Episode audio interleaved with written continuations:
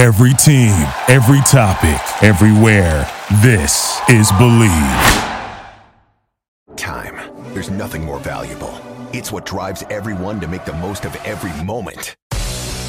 We celebrate living large in the now.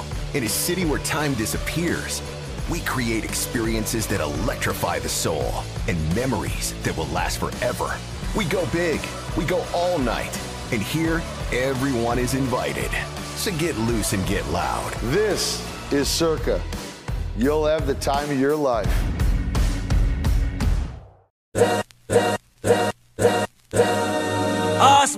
This is the Arash Markazi Show on the Mightier 1090 ESPN Radio.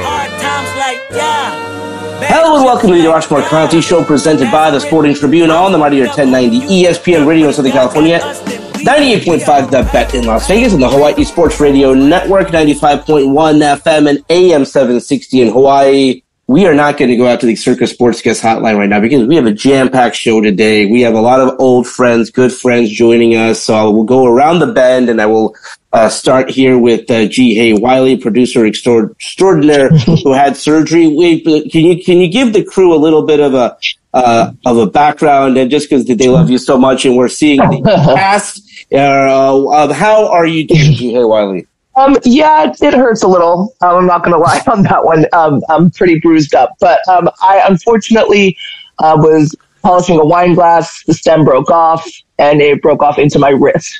So um, I went to urgent care really quick because this happened super late at night. There was no way I could go anywhere else other than the ER, and I just didn't want to wait. Oh. So um, went to urgent care. Um, got four stitches, which I've had stitches before, so four is kind of nothing. And then um, just basically waited for it to heal. Finally went back to urgent care and they're like, you got to go to an ortho. Um, so went to shout out to Dr. On who did my uh, surgery uh, from Manhattan Beach, and he um, he got me all wrapped up. Um, there's still no feeling in two of my fingers, but I, they say it's going to go down, and there's not really any ulnar nerve damage, so that's the good news about it. So put me in this cast. I had surgery on Tuesday, last Tuesday. Um, I can give you guys a follow up um, probably on Thursday because I have an appointment on Wednesday um, about what's actually going to go down with this hand. So hoping to be back sooner than later, hoping to get off this IR real quick. Uh, so I, I, think I'm at least going to be out for six weeks, but um, I'll know by Wednesday. Okay, well, we're hoping for the best, and again, we'll we'll get the yeah. update uh, when uh, you, Brandon Grant, uh, host the show Friday. Jake Dicker joining us from our Wisconsin bureau our Madison, Wisconsin bureau. Grant Mona, Brandon Deutsch. Okay, we, we got to jump into this because this was the biggest story of the year, biggest story of, uh, you know, really the, the, Dodgers. What are they going to do? um, okay, so, I mean, there's a lot of twists and turns. I, I don't know if we want to get into the craziness that was the day before where Dodgers Nation, uh, for some reason, thought that they could break the news that, that Shohei Ohtani is going to go to the Toronto Blue Jays. If that, that made no sense. But anyways, Thankfully, we didn't have to stress about it because the very next day, Shohei Ohtani announces that he's signing with the Dodgers. On IG, breaks his own story. The contract, though, uh, we knew it would be big. We knew it would be north of 500. I thought it could be could be 600. My goodness, 700 million dollars, 10 years. Um, and then uh, we have found out uh, yesterday on Monday uh, that the majority of that contract, guys, $58 million is deferred. Uh, the the super team that the Dodgers are about to create is crazy. Grant, I'm going to start with you just because you've been on with us every uh, week talking about the Dodgers, and you really said that. Listen, they didn't do anything crazy last off season because obviously their sights were set on Shohei. Grant, your uh, thoughts on Shohei Ohtani, the newest member of the Los Angeles Dodgers? Go. Yeah. Uh, first of all, like it was kind of you know obviously like you said on Friday the the Dodgers Nation bombshell that he was going to the Blue Jays. People were tracking his flight from or I, apparently his flight from Santa Ana to Toronto. It wasn't even his. It was actually Robert Herb. I'm not even going to try his last name. The guy from Shark Tank, Robert from Shark Tank. it was his plane. Uh, and then the next day, no insider reported it. It was Shohei Ohtani himself, who's the best insider of all time, in my opinion. Uh, and yeah, like, let me just go to it, you know, from a baseball perspective. This is absolutely phenomenal for the Dodgers in terms of fit. They get a guy that's an offensive talent like we probably haven't seen in a while. There are questions. Oh, is Aaron Judge the best hitter? Is he the best? Off? No, it's Shohei Ohtani. He has the speed to steal bases. He has the power and he has the contact. He's a two-time reigning AL MVP for a reason. And that third year was just because Aaron Judge had 60 plus home runs. So in terms of fit, it's amazing for the Dodgers. You're not even going to get his pitching this year, but that's why you sign a 10 year deal. And I always try to tell people this is that it's not going to be a one or two year. It's going to be 10. So you're going to get the pitching at some point. But Jake is probably going to get to this at some point. But that contract that he signed is probably one of the most fan friendly deals or team friendly deals that I have probably ever seen from a superstar. Um, to have 68 of the 70 or sorry, 600, whatever it is, 68 of the 70 million each year deferred and to only have 2 million on the payroll is something that I have not seen from any superstar that signs with a team. Um, that allows the Dodgers to just be as flexible as possible to go after Yamamoto, to go after Corbin Burnes and put him on. I know it's a trade, but you can put these guys on the payroll and just not even have to worry about it. This is unprecedented. We've heard about the, the deferments, but not like this. And uh, I'm going to hand it off to everyone else because I don't want to take every, up everybody's time, but this is a monumental move, not just for baseball, for marketing, but for Los Angeles as well. Another star comes to Los Angeles. Yeah, um, you know, Shohei made the correct decision. I think everybody can agree on that from a business perspective, from the perspective of wanting to win. Um, the Angels never really proved it to him. You know, say what you want about, you know, oh, you know, he's loyal, originally signed with the Angels. They had so many years to try and build a winner and they simply didn't. So for, so, for Shohei Ohtani, this made perfect sense. He gets to live, you know, close. He loved SoCal to begin with. The reporters didn't get to move. He took that into consideration, by the way. He's a very kind person, a thoughtful person. He didn't want the reporters to move. You know, they start. I mean, it's true. He probably didn't want them to move because they follow him everywhere. Um, they're not going to be at Angel games anymore, though. So Arash will be me and like six other people next year. That's about it. They're not going to be like 40 reporters there covering the team anymore. Um, but again, for the business side, they'll make all that money back and the deferrals, like Grant said, unprecedented. Now, sure, you know, when Jake and Grant are in their 30s, it might be tough, but if you get a few titles now in the next 10 years, just two, like one, two minimum, it's worth it. And it looks like, you know, they're in on Yamamoto. We'll see what happens there. Um, but they can build a winner, and Shohei is at least going to, he's the best hitter in baseball. And when he pitches, he's a top five pitcher. So, you know, congrats to Dodger fans. They're going to get a real player and a, a guy that'll step up, hopefully, in big situations for them in the postseason. Jake's yeah, wearing the hat. I love it. I love it. Yeah, this hat, this hat's always on. Um, first of all, it's good. To, it's good to see all your guys' faces. Um, second of all, um, seven hundred million dollars is absurd, and uh, my jaw dropped. And like today was like the aftershock from the earthquake, where I was like just as shocked about how much money is being deferred. Um, I, I want to get out in front of one thing though, because everyone on Twitter is calling this a loophole in the CBA, and like it's not. Like anyone could have done this. Um, like deferred contracts are not some new concept. Um, I mean, we can start with Bobby Bonilla. I mean, right. the Nationals are still paying Max Scherzer. The Reds are still paying Ken Griffey. I think this is the last year of that. But it's. I mean, no one does it because money now isn't necessarily or money then isn't necessarily worth money now, right? He's definitely going to lose a little bit of money just naturally in terms of inflation on the deferred payments, which is why we don't see it happen as much. And you don't see someone willing to defer 97% of their salary. Like it just doesn't, it doesn't happen. I mean, him bringing in $40 million a year in endorsements helps.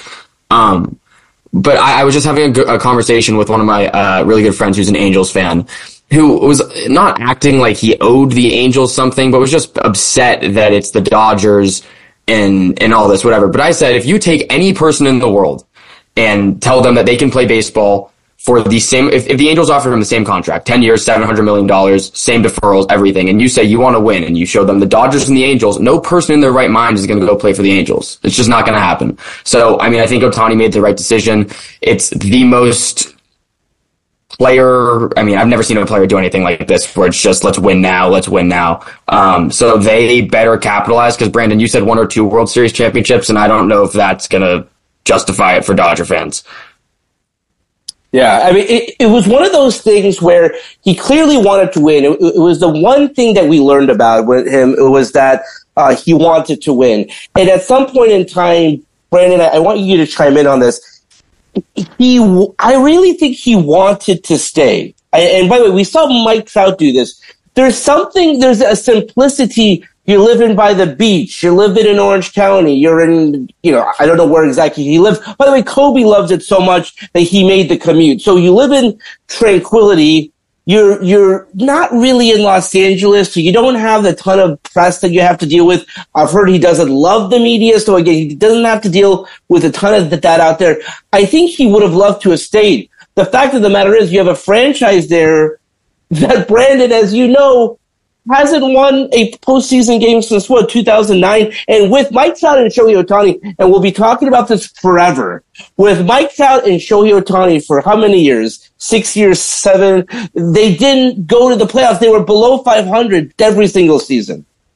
Yeah, um, you know, a lot of it is culture. A lot of it is what, you know, Jake is attesting to. Like, this is a team that has a losing culture. It's why they brought in Ron Washington, and that will certainly help. Uh, the issue is now you lose a superstar, you have all this money. The Angels have a lot of questions, and I have an article on the Sporting Tribune that I just came out with about this. Is like there's many directions they can go from here. They have a solid young core, and Jake has seen this, and Grant has seen this, and Arash, you have seen this. A lot of scrappy baseball teams that get into the postseason and can make noise have about four or five players around the same age that are all all like starting to progress and you know become what they are at the same time. And the Angels have a bunch of young, good players. You know, say it like Zach Neto, Logan O'Hoppe, Nolan Schanuel. It was great. Who came in at like 21. Reid Detmers, you know, a ton of bullpen arms. They have some talent. The issue with that is, Arash, is, you know, Ohtani had so many, so many, so many, gave him so many opportunities. And yes, I can get, I get why Jake's friend was a little mad because the Angels gave up all the prospects they had left and everything to try and win this year. And it didn't work out. And that was like to show Shohei they'll do anything. And they will, but nothing works until you change the culture, right? Yeah. And Shohei just couldn't trust them to provide a winning culture. And I don't blame him at this point. Now it might change. And this is arguably the best thing to happen to Angel fans too, because they couldn't have another guy making 700 million. I don't care what you say. Paying Rendon a ton of money. Mike Trout's still making a ton of money. They should trade Mike Trout. They're not going to, but they should. That would be the best decision baseball wise long term. Um, but they couldn't afford Shohei yeah. Ohtani. And if they gave it to him, they would have never competed. But again, at the end of the day, Arashi did want to stay, but they yeah. gave him no, no positive feelings that yeah. if he were to stay, they, anything would change, right? Uh, yeah, uh, Jake and uh, Grant, uh, I want to go to you guys with this. The number one thing that people talked about when the deferral payment story came up was, oh my God, they're going to build a super team. Which, by the way, I mean, you're talking about Shohei Ohtani joining a team with Mookie Betts and Freddie Freeman, and it was kind of already that. But now that we know that, now that we know the Dodgers are going to spend, continue to spend who's out there? I, I, think pitching is obviously a concern because Shohei's not going to pitch this upcoming season. He will uh, in 2025. Uh, Jake, I'll start with you. Knowing that story now and knowing that the Dodgers will continue to spend and they're not done, who's out there that you would like this team to look to sign? Yeah, I think I think Yamamoto's plan A. I think yeah. that's a very realistic possibility for them now, given the way that this contract um, is set up. I don't necessarily see them making a run if they miss out on Yamamoto at a guy like a Blake Snell. I don't think that's necessarily in their best interest. My my guess is if they miss out on Yamamoto, that I really see them pivoting to the trade market. Um, whether it's a Dylan Cease or a Tyler Glasnow, and they try and you know pick up a bat in one of those deals. I know Randy Arozarena's name's been thrown around, um, but I, I do think if it's not Yamamoto, it's probably one of these guys on the trade market who maybe have a year or two left um, that they can really try and capitalize on the beginning of this Ohtani deal, and then if it doesn't work out, reassess in a couple years. I don't even know why I have to talk because me and Jake are on the same wavelength here. That was like perfect. I was just going to say that. I mean, even, you know, I thought even with the Ohtani deal, even if he didn't defer all that money, that the Dodgers would still kind of be in on Yamamoto, but I figured the Yankees and Mets were going to offer more. But now seeing that he's only going to be two million towards the payroll, Yamamoto is in full play. And I, honestly, I think the Dodgers are the heavy favorite. I mean, I think Yamamoto, there, there's reports that he's a Dodger fan. I think that teams are meeting with him, not in Japan, not anywhere else in Los Angeles. They're meeting him. Mm. So he's already here. Um, not just that, but you know, you know, Jake makes a great point. They're probably going to pivot to the trade market because they have a, a trough of young assets to give up um, you know, a trough of young arms that they can send off to, um, to get a guy like Dylan Cease, to get a guy, um, you know, like Corbin Burnes, and maybe you could get Corbin Burnes and Willy Adames. I don't really think they can get Willy Adames. I don't think they should, but that's something that's been floated out there. Tyler Glasnow and Randy Arozarena would do wonders for this team, and now they have the capital to do it. They have the assets to do it. Um, it's just on the Dodgers if they want to pivot to the trade market, or maybe they go after like a mid-tier starter like Marcus Stroman or somebody like that, you know, maybe as a fifth, fourth fourth, fifth starter. Um, they have so many avenues now, which is crazy because you would think, oh, you sign Ohtani, that's it. No, that's not it. The Dodgers are still fully in this. Uh, yeah, yeah, I was. Go- I was just going to jump on what you said. I think after the whole, you know, with Snell, it falls off a little bit just in terms of talent. You know, Nola signed, Sonny Gray signed, um, Eduardo Rodriguez signed. Like, I could totally see them taking a, a flyer on like a Giolito, who's a local guy that you could probably get, whose value is probably at an all-time low right now.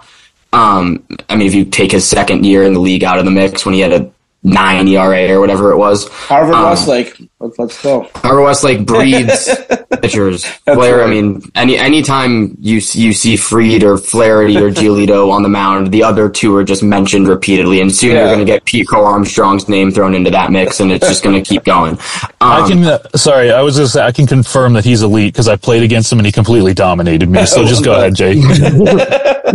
um. Uh, so yeah, starting pitching like Jordan Montgomery's out there, but he's coming off a great postseason. He's probably going to want a little more money than he's worth, and I just don't think it makes sense for the Dodgers to have that money on the books. So I do think if it's not Yamamoto, could be. I mean, the thing is, right now in this current point in time, the Dodgers' starting rotation going into next year is Walker Buehler coming off of surgery and a bunch of young guys that I mean, Bobby Miller's great. We'll see what we're going to get out of Emmett Sheehan and Gavin Stone if they're on the roster um, when opening day rolls around. But they need to field a starting rotation. So it, it, could very well be like a Lucas Giolito, you know, a Marcus Stroman, who I think is probably also going to want a little bit more money than the Dodgers want to pay him. But, you know, we'll see. They, as Grant said, they have so many options now that we didn't really expect them to have if they committed a ton of money to Ohtani you guys have touched on it, and uh, so the Dodgers have been in a u- unique situation where for the, the past 11 years, they've gone to the postseason, they've gone to at least the division series, only one World Series to show for it. And again, unfortunately, because of the, the timing, it was in the bubble in Texas, 50 game season. So there's a lot of people who don't view it the same way. So the Dodgers have not won a full season World Series still since 1988. But now that they have Shohei Ohtani, um, I, I, I hate, I, I, don't want you guys to do the whole LeBron, not one, not two, not three, but, uh, so Brandon, I'm going to start with you because you're my favorite man when it comes to hyperbole. What, how many World Series is a success if Shohei Ohtani plays the next 10 seasons here? I mean, look, I'm not going to lie. Dodger fans, and rightfully so, are greedy. Um, they expect success every year, and it's true. It, it's it's a fact, and you guys can. And why not? I mean, it's a huge market. It's arguably the best organization in baseball. For their mind, probably four World Series. But I'm going to say, for me, uh, as a non-Dodger fan that grew up in Los Angeles, if you're looking at it objectively, I think two rings is a success over 10 years, in my opinion, yeah. with that roster. Jake? I mean, there's by far the most amount of parity amongst champions in baseball among, I mean, compared to other sports, right? Like it's hard to win. And Which given, is crazy to think when you think about the, the there's no salary cap in the house. Exactly. You're 100% right. It's so hard to win. Like, and if Ohtani goes down one year, like that is a, I mean, you lose your best bat and probably your best arm. And yep. what the roster looks like five and six years into this contract is very different than what the roster looks like now. So I don't know if the Dodgers are going to be this massive force over this entire 10 years. I'm sure there will be some years that are up and some years that are down. I would be, I would love two or three. I mean, I would love three. I think I'd be okay with two though. Like, I think they're going to be competitive every year, and if they can get over that hump twice, three times if we're lucky, I think that's great. Yeah, I was going to say two or three, just because I mean, if they win three in a row, okay, maybe you can probably expect more, but I don't expect them to have this back to back to back to back thing that you know yeah. LeBron and all these people put out the, into the universe. If they win like one now and then one in five years, that is perfect for me. I, I am great with that because you know what? Any championship that you win in a, in a span where you have these stars is a win for me. I, I mean, I'm in, in one of the camps where you don't even need to win a lot of titles in a span of 10 years for fans to be happy. And here's the other thing that we don't really think about is that with this move, other teams are going to make moves to counter this. They're going to yeah. try to load up against the Dodgers, add as many stars as possible. Maybe take what Ohtani's contract was and apply it to some of their own stars, or maybe some stars will follow suit with Ohtani. I highly doubt it because that's a lot of money he's leaving on the table, and there's a lot of endorsements that Ohtani gets that a lot of other other players don't. But what I'm trying to say is, a lot of teams are going to try to load up. So this Dodger team, yeah, it may look like the favorite now, but next year in another two years, there could be another team that has four stars like the Dodgers have. Maybe the Yankees go out and get somebody else to add to Juan Soto and Aaron Judge. So this isn't a foregone conclusion that they're going to win four or five titles. A lot of teams are going to start to stack up and try to beat the Dodgers. Yeah, there's no doubt about that. I, I, just love that this is a franchise that will go out and get the, the best player. And when we say the best, I mean transcendent talents like Shohei Ohtani, uh, Freddie Freeman, Mookie Betts. So we'll, um, you know, see see how they uh, close out this offseason. Uh, we're going to leave it there for now. We're going to say goodbye to Grant. We're going to welcome back in Michael Duarte, who hasn't been on the show in a while. So glad to have Michael back and Jake back. So we're going to leave it there for now. And when we come back, we're going to talk more about not only Shohei Ohtani, but the NBA in-season tournament champions. They're going to hang a stupid banner, and we'll talk about that when we come back with Michael Duarte right here on the Mightier 1090 of Southern California, the Bet in Las Vegas, and the Hawaii Sports Radio Network. We'll be right back with the Arash Markazi Show on the Mightier 1090 ESPN Radio.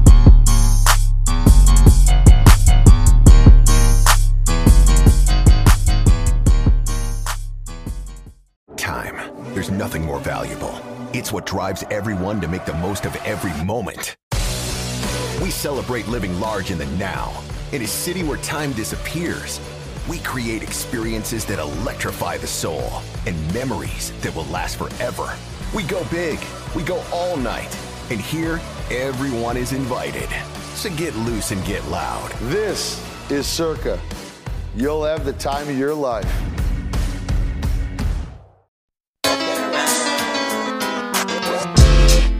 This is the Arash Markazi Show on the Mightier 1090 ESPN Radio. Welcome back to the Arash Markazi Show, presented by the Sporting Tribune on the Mightier 1090 ESPN Radio in Southern California, 98.5 The Bet in Las Vegas, and the Hawaii Sports Radio Network, 95.1 FM and AM 760 in Hawaii. Just as a reminder, if you have a question or comment or want to win tickets to an upcoming game in Southern California, Las Vegas or Hawaii, call our hotline 310-400-0340. All right, let's head out to the Circa Sports Guest Hotline and joining us, my good friend. We were hanging out in Las Vegas, Michael Duarte. Michael, not only are we hanging out, uh, we, we hung out in Vegas, but we are joined once again, Ji Hae Wiley, Jake Dicker, Brandon Deutsch, just like old times, my friend. Flashback to 2021. I like it. And and speaking of Circa Sports Hotline, guess where I was hanging out all last night? Oh, Circa that's right. Sports. So what did you yeah, think? I can plug them right there. I mean, you took me there, so you oh, know I, right, I yeah. think it's a great spot, especially to watch sports, especially in that outdoor pool area. But I got to be in the VSIN studio for hours last night, uh, nice. uh, co-hosting a show. Uh, I think it's called The Look Ahead and uh, you got the whole casino sportsbook floor behind you yeah. with the mega screens behind you. It was really cool to be in there and just chop it up with those guys about all things LA sports, which we're going to do here again now. And you know, that's my favorite pastime. I love it. Uh, a lot to get into, and we talked about it a lot while we were in Las Vegas. Let's kind of start. Uh, we talked about it the entire first segment, but certainly want to get your thoughts on uh, the Shohei Ohtani signing, but not only the signing, uh, this deferment of the contract is a fascinating story and it, it enables the Dodgers to continue to bring in quality talent and put together a quote unquote super team. A, your thoughts on the signing. B, your thoughts on the deferrals. Yeah, and we've talked about this before to use the the Game of Thrones House of Dragons analogy, the, the, like the Lannisters. The Dodgers just keep getting richer. And as I've told people, Andrew Friedman, he plays chess. The rest of the general managers and president of baseball operations around the league, they play checkers. And in this case, I happen to believe that this ace was up his sleeve for years. He positioned the Dodgers payroll so that they'd be able to absorb a guy like Ohtani and be able to sign a guy like Ohtani this offseason. Um, they clearly stopped at nothing financially to get him with the richest contract in North American history, 10 years, 700 million. And Ohtani, and to his credit, because this was the big thing from, from my sources, a lot of them saying he might go back to the, to the Angels because he, it's hard to leave your home, you know, and what yeah. you love and what you know. And uh, the biggest thing we heard from Ohtani's mouth over the years was he just wants to win. He just wants to win. Well, now he has not just talked the talk he has walked the talk because not only, as you just mentioned, Arash, did he sign with the team that has been to 11 straight postseasons, 10 of the last 11 National League West division titles, but he is going to make 2 million a year for the next 10 years yeah. and then take that 680 million out the back end in the 10 years following it. And the fact that he makes close to 50 million dollars in endorsements off the field allows him to be able to do this and still afford to live very, very comfortably. It allows the Dodgers, who will now have a cap hit around 46, 47 million uh, for the upcoming season to go out and sign more free agents. And as of right now, their opening day starting rotation is Bobby Miller, Arash Markazi, Jake Dicker, and Michael Duarte. So unless they get some more pitchers, uh, which they need to do ASAP, uh, they don't have that, that, that, that opening day rotation is as thin as a three month old bar of soap. So we need to see, uh, something from them and Ohtani taking less and taking the deferred money, which I was told he was going to probably do that with no matter what team he signed, but wow. it's now allowing them to go out and get a lot more guys. Do you anticipate them uh, taking their time with these moves? That we uh, talked to uh, Jake. He, you know, uh, the uh, trade market could be something that they look at as well. Um, timing wise, here, uh, have you heard about that? Yeah. So the trade market's already something they had been looking into and preparing for. Usually they like to do a little bit of a combination of both and knowing that they were going to potentially get Ohtani means, you know, regardless of, and, and this, this deferral situation is absolutely the best thing they could have possibly done as far as money wise. Um, but, but they knew that cap hit would be between 40 and 50. And so right off the bat, maybe that allows you to sign one more free agent pitcher out there. Um, is Shohei Ohtani willing to kind of wave or, or, stand back from his stance of not playing with another Japanese player? And will he go out there and like, like I heard some people say on social media, Yamamoto, I took this for you so that you can come over here and we can play together just like we did in the World Baseball Classic and win the whole thing.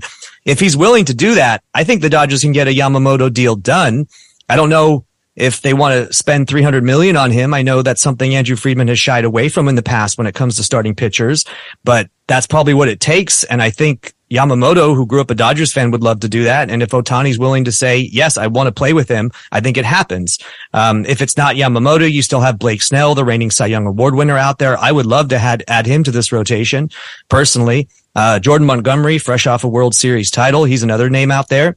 And then, like you said, if you can get one of those three guys we just mentioned, look at the trade market. You have Dylan Cease in Chicago. You have Tyler Glasnow with the Tampa Rays, and you potentially have Corbin Burnes, three guys that we're hearing uh, teams are listening to as far as the trade market and willing to part ways with. And the Dodgers still have the prospect capital to be able to get one of those guys. And now all of a sudden that takes me, Arash, and Jake off the opening day rotation, and it looks a lot better with Walker Buehler returning and maybe Clayton Kershaw returning after the All Star break.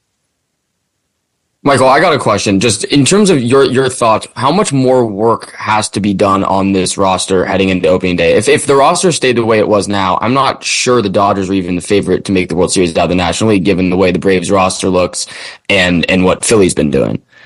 Yeah, to your point, Jake, they are technically the favorite if you go to Las Vegas. So they don't mm-hmm. seem to care about the pitching. If you can beat a team, score 10 runs every game, it doesn't matter how many you give up, I guess. But I agree with you. There's no way, in my opinion, they can be the actual favorites outside of the betting favorites because there's nobody in the rotation right now. We don't know. We know Walker Buehler will be on an innings limit. And now we're hearing from sources that his, he might not be ready by opening day. They might kind of delay it a little bit and ease him into the rotation. We know there's no Clayton Kershaw. We know there's no Dustin May. We know there's no Tony Gonsolin. So like I said, it's Bobby Miller, Emmett Sheehan, and what the young guys, right? You don't really have anybody. Now maybe there's some veteran kind of Lance Lynn esque signings or projects, you know, like we've seen in the past, like Andrew Heaney or something, or or Tyler Anderson, they might come up with and, and kind of throw out there potentially.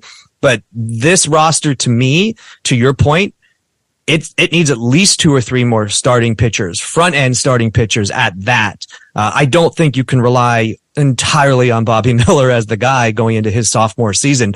Teams will and hitters will adjust to him now after seeing him more. And I think he will have a little bit of a digression from his hot start to his young career. And so, you know, I think offensively, they might be okay. I'd love to see him sign another outfielder. Uh, I'm hearing maybe Kike Hernandez wants a reunion. We also heard Teoscar Hernandez as a name. Now that you have Ohtani, that means you're not going to go bring back JD Martinez. It means the idea of potentially moving Max Muncy to the DH and maybe trying to acquire a third baseman is gone. I think now Max Muncy becomes your everyday third baseman. And so, uh, I think one more outfielder would be a, a good way to go here. Um, Preferably, I'd like a bigger name, a better bat than than a Kike Hernandez. No offense to Kike, uh, but the biggest thing they need to address now here in the next month or two is frontline starting pitching.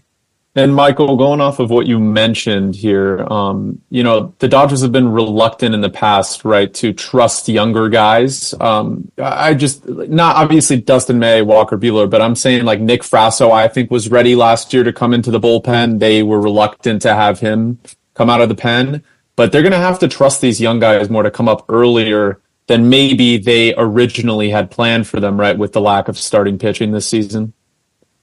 Yeah, Nick Frasso is a guy that you mentioned. Michael Grove, obviously, who made the postseason rosters, a guy we look at. Kyle Hurt, who just dominated Double A last year, led the entire minor leagues in strikeout. Landon Knack is another guy, another name that I've been hearing that we can look at. Obviously, I really like what Ryan Pepiot did. I forgot to acknowledge him in that opening rotation because he's probably in it as of right this second.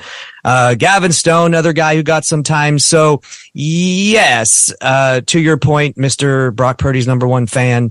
I think that they absolutely are going to rely on the, some of the young guys, but that doesn't necessarily, Brandon, mean that the the opening day rotation is going to be entirely composed of rookies and, you know, AAA guys from last year. I really think they will make a trade. I really think they will go out and sign a guy. I really think there's going to be a reclamation project in there that they're hoping can, can turn some heads. There's some other Japanese players that are now demanding to be posted that are pitchers out there that if Ohtani's willing to like waive his, you know, not playing with other Japanese players condition I just told you about, if he's willing to do that, they can go get one of those guys cheaper than a Yamamoto. So I think that we will see maybe two to three rookies in the rotation come opening day.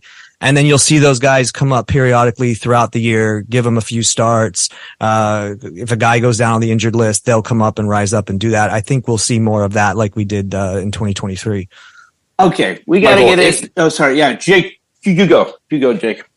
If the Dodgers do hit the trade market to acquire a, a frontline starter, what do you think it, the guys, the young guys who have already touched the big league roster, whether it be an Emmett Sheehan or you know a Gavin Stone, maybe a Gavin Lux, who do you think could be shipped away in a package for a frontline guy?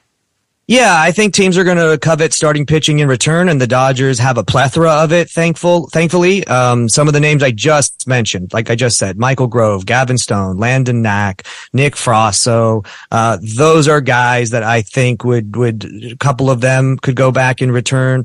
Uh, Gus Varland's another name that I had been hearing. So those are, you know, Jonny DeLuca, Michael Busch. Those are guys that I could potentially see going back. It just depends on the deal, right? So talk about the Milwaukee Brewers.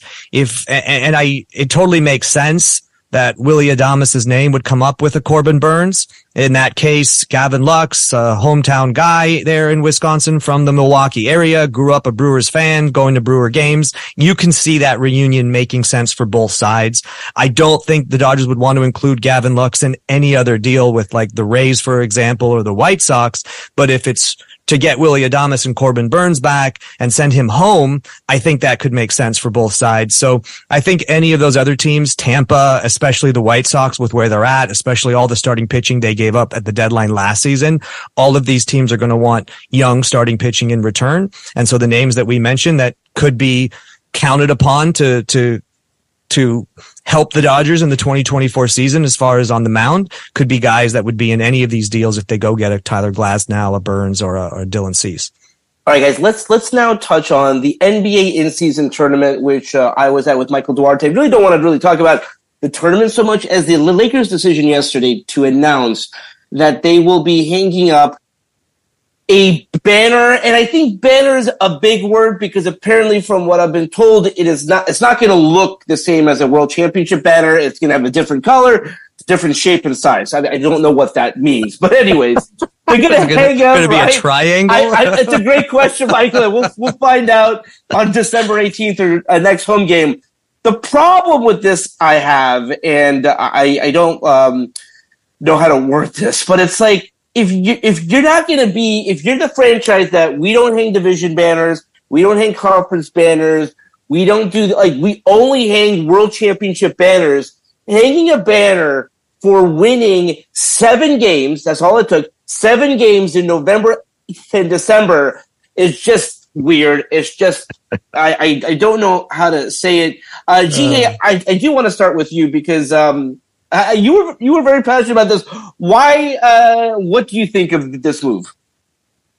I think it's it's idiotic. I think it's just it's ridiculous when you are when you are the Lakers. Now, if you're some you know team that's never won anything before, go go nuts, buddy. Like you don't have that kind of culture. Fine, but you're the Lakers. Like you you need to stand for something a little bit more than an in season tournament where you have to win seven games to qualify to win to you know to, to make it all the way to the to this in season tournament championship. I, I think it's a joke. I think it's ridiculous. I think they shouldn't even hang a banner. I think it should be like maybe something in Jeanie Buss's office or something somewhere off, off to the side. Like I don't. There's no. That's there's no need for this. I don't think that there's a need for this. I I'm sure that other Laker fans are probably no real Laker fans are probably thinking the same thing. Like, don't you guys want the end of the rainbow? You don't want the middle of it.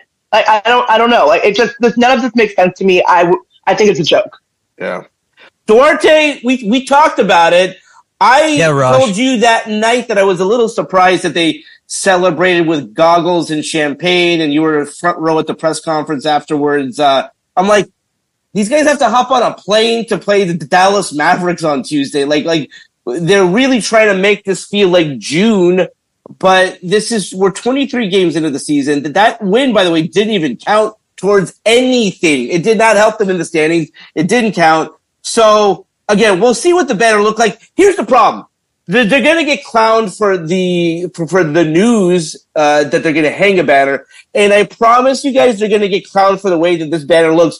Cause from the way that it's looking like, Duarte, you might not be wrong. It might be a purple triangle that they put the year 2023 on and say, Hey, if we continue to win, we'll put more years on this thing. I'm like, I don't think there's a positive uh, conclusion to this, Duarte, but your thoughts. Yeah. Um, Ji Hae, tell me how you really feel, right? And, and Arash, like you told me they weren't going to hang a banner, and that's actually not what you said. I'm just kind of joking. I, I, no, but no, but you, you honest, said they, they only hang championship banners, Well, and that's correct. But really they quick. you, they could do something like and Taylor Swift banners. You know, yeah, and Taylor yeah. Swift banners, They and said- something for like these weird Yeah. tournament things. No, but what I said at the time was that they had no current plans. When I saw the way they celebrated, I began to wonder, like, they're going to do something. They're going to do something. So again, I am fascinated to see what this well, let banner me looks like. But yes, let me At least play- Taylor Swift breaks records. At least Taylor Swift breaks records. Like, Let me- is let- this well- breaking a record? Yeah, well, let me play contrarian here, right? Um, I kind of agree with you guys, and I kind of what Arash reported and posted made sense, especially when he said, um, what, what did you say? The what trophy? The Western Conference champion trophy was like lying on the floor in her office. I thought that was a great yeah. a great report. Yeah, and that's kind of what Ji Hae was saying. Maybe the banner can just hang in the bathroom at, at the facility in El Segundo. Oh, but um, no, uh, look, I agree with you first of all, but let me play contrarian for the sake of argument here because I know where this panel is at right now, right? Jerry Buss is, people would be saying Jerry Buss would be rolling over in his grave. I get that, but Jerry Buss would have loved this in-season tournament. He's all about the show, the glitz and glamour. Jerry Buss loved Las Vegas. He would love that the tournament would be held on a neutral court there. He loves the attention and the money that it gains. He loved the blackout lights, like, like a fight night there at the T-Mobile Arena. I think Jerry Buss would enjoy those aspects of this in-season tournament. And now to the banner part, right? Like what LeBron James talked about was that you know, he holds all these records, most ever, a lot of longevity records in the NBA, but it's very rare to be the first person or the first team in the case of Lakers to ever do something. So to Yeah. Ji Hae's thing, it's record breaking. Yes, but this is historic in the sense that they are the very first ever winners. And I think the NBA, who's trying to really sell and push this tournament, not just this season, but for years to come, wants them to celebrate it like it's a championship in a way so that the optics of it for the rest of the world are this is important. Players yeah. want to win it. Players want to do these things. D'Angelo Russell wants his 500k so he can take an all-star break vacation. and they want these things so that the league and fans can really embrace it like they have. And to Arash's point, it was so weird optically, both in the arena and watching ESPN afterwards, because it f- looked, looked like they had won a championship. Yeah. But from what I was told from people, and we were outside the locker room, Arash, the champagne celebration was very calm and muted, kind of like when the Dodgers win a playoff seed or a division title. It wasn't the big championship champagne celebration, but it was a little bit, you know, they did a little bit. And then LeBron handed his medal and his trophy off to his boy Maverick Carter and hopped on a jet so he could go watch Bronny. It wasn't as big as we saw it, but the NBA really tried to make it be. And because it's the first one ever, the inaugural one, I can understand why. And from what I'm being told, this banner, whatever it does look like, whether it's a rectangle, an octagon, a triangle, whatever it may be, it's going to be just for in-season tournaments or gimmicky things like this. And if they do end up winning it next year and years to come, they will add it to this little thing and keep it completely separate from the most important thing, which is the championship banners. And look, as Arash said, this is game 24, Kobe's yeah. number. So, you know, that's kind of where they're at here. Real, real, real quick, just because we have a couple minutes. Jake and Brandon, I want to get your thoughts on this. Oh yeah, um, I'll go first. I just wanted to say I was honestly stoked. Um, as a as a Lakers fan, I just think like you're not guaranteed to win a championship every year. Every team had a chance to win this in season tournament. Yeah. The Lakers were the most dominant team and they got the job done. And it counts as something. Is it the Larry O'Brien trophy? Of course not. Yeah. But they won something that other teams could not. And I think yeah. that matters. And I think the NBA wanted to put pressure for the Lakers to legitimize things since they're the biggest brand in basketball to put the banner on. That's my take there. Yeah, I'm hoping that this banner is just like a slot machine that just reads like 2023 across the front, and then if they win another one, it'll add another list of numbers. But no, I'm I, I kind of like I don't I didn't expect a banner until I saw the stage in the champagne, which I'm sure I don't think that was like a Jeanie decision. I'm sure that was a league oriented thing, and I'm sure the banner was pushed by the league as well. Um, but I mean, they're trying to make this tournament, you know, something that really matters. The league's really pushing it. I know it's been compared to like European soccer in a way, which I don't understand how all of that works. I'm not going to act like I do, but it did feel weird to see the, the Lakers on a stage with hats that said champions on them in December. Um, but if they're really pushing this this in season thing and and it's going to happen for years to come, I think winning the first one does mean something. Yeah, I mean, I, yeah. Go ahead, go ahead, Rush. No, just uh, we, we we have to close out now. But it, it, it's one of those things where I think the league had a lot to do with it, guys. I think you're right. I think that they want uh, teams to listen. We're going to give you not only a trophy, we're going to give you the goggles, we're going to give you champagne, we're going to make this a thing. So we'll see how it progresses. Jake, we're looking forward to having you back. Duarte as well. Brandon Ji Hae, you guys are the best. Uh, that's all the time we have for today. Let's do it again tomorrow. Until then, this is Arash Markazi saying stay safe and stay healthy. This is the Arash Markazi Show on the Mighty 1090 ESPN Radio.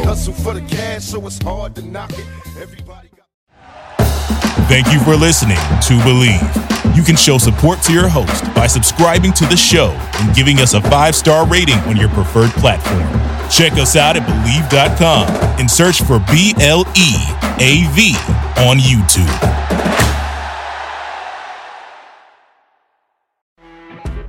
You know, when you're listening to a true crime story that has an unbelievable plot twist that makes you stop in your tracks?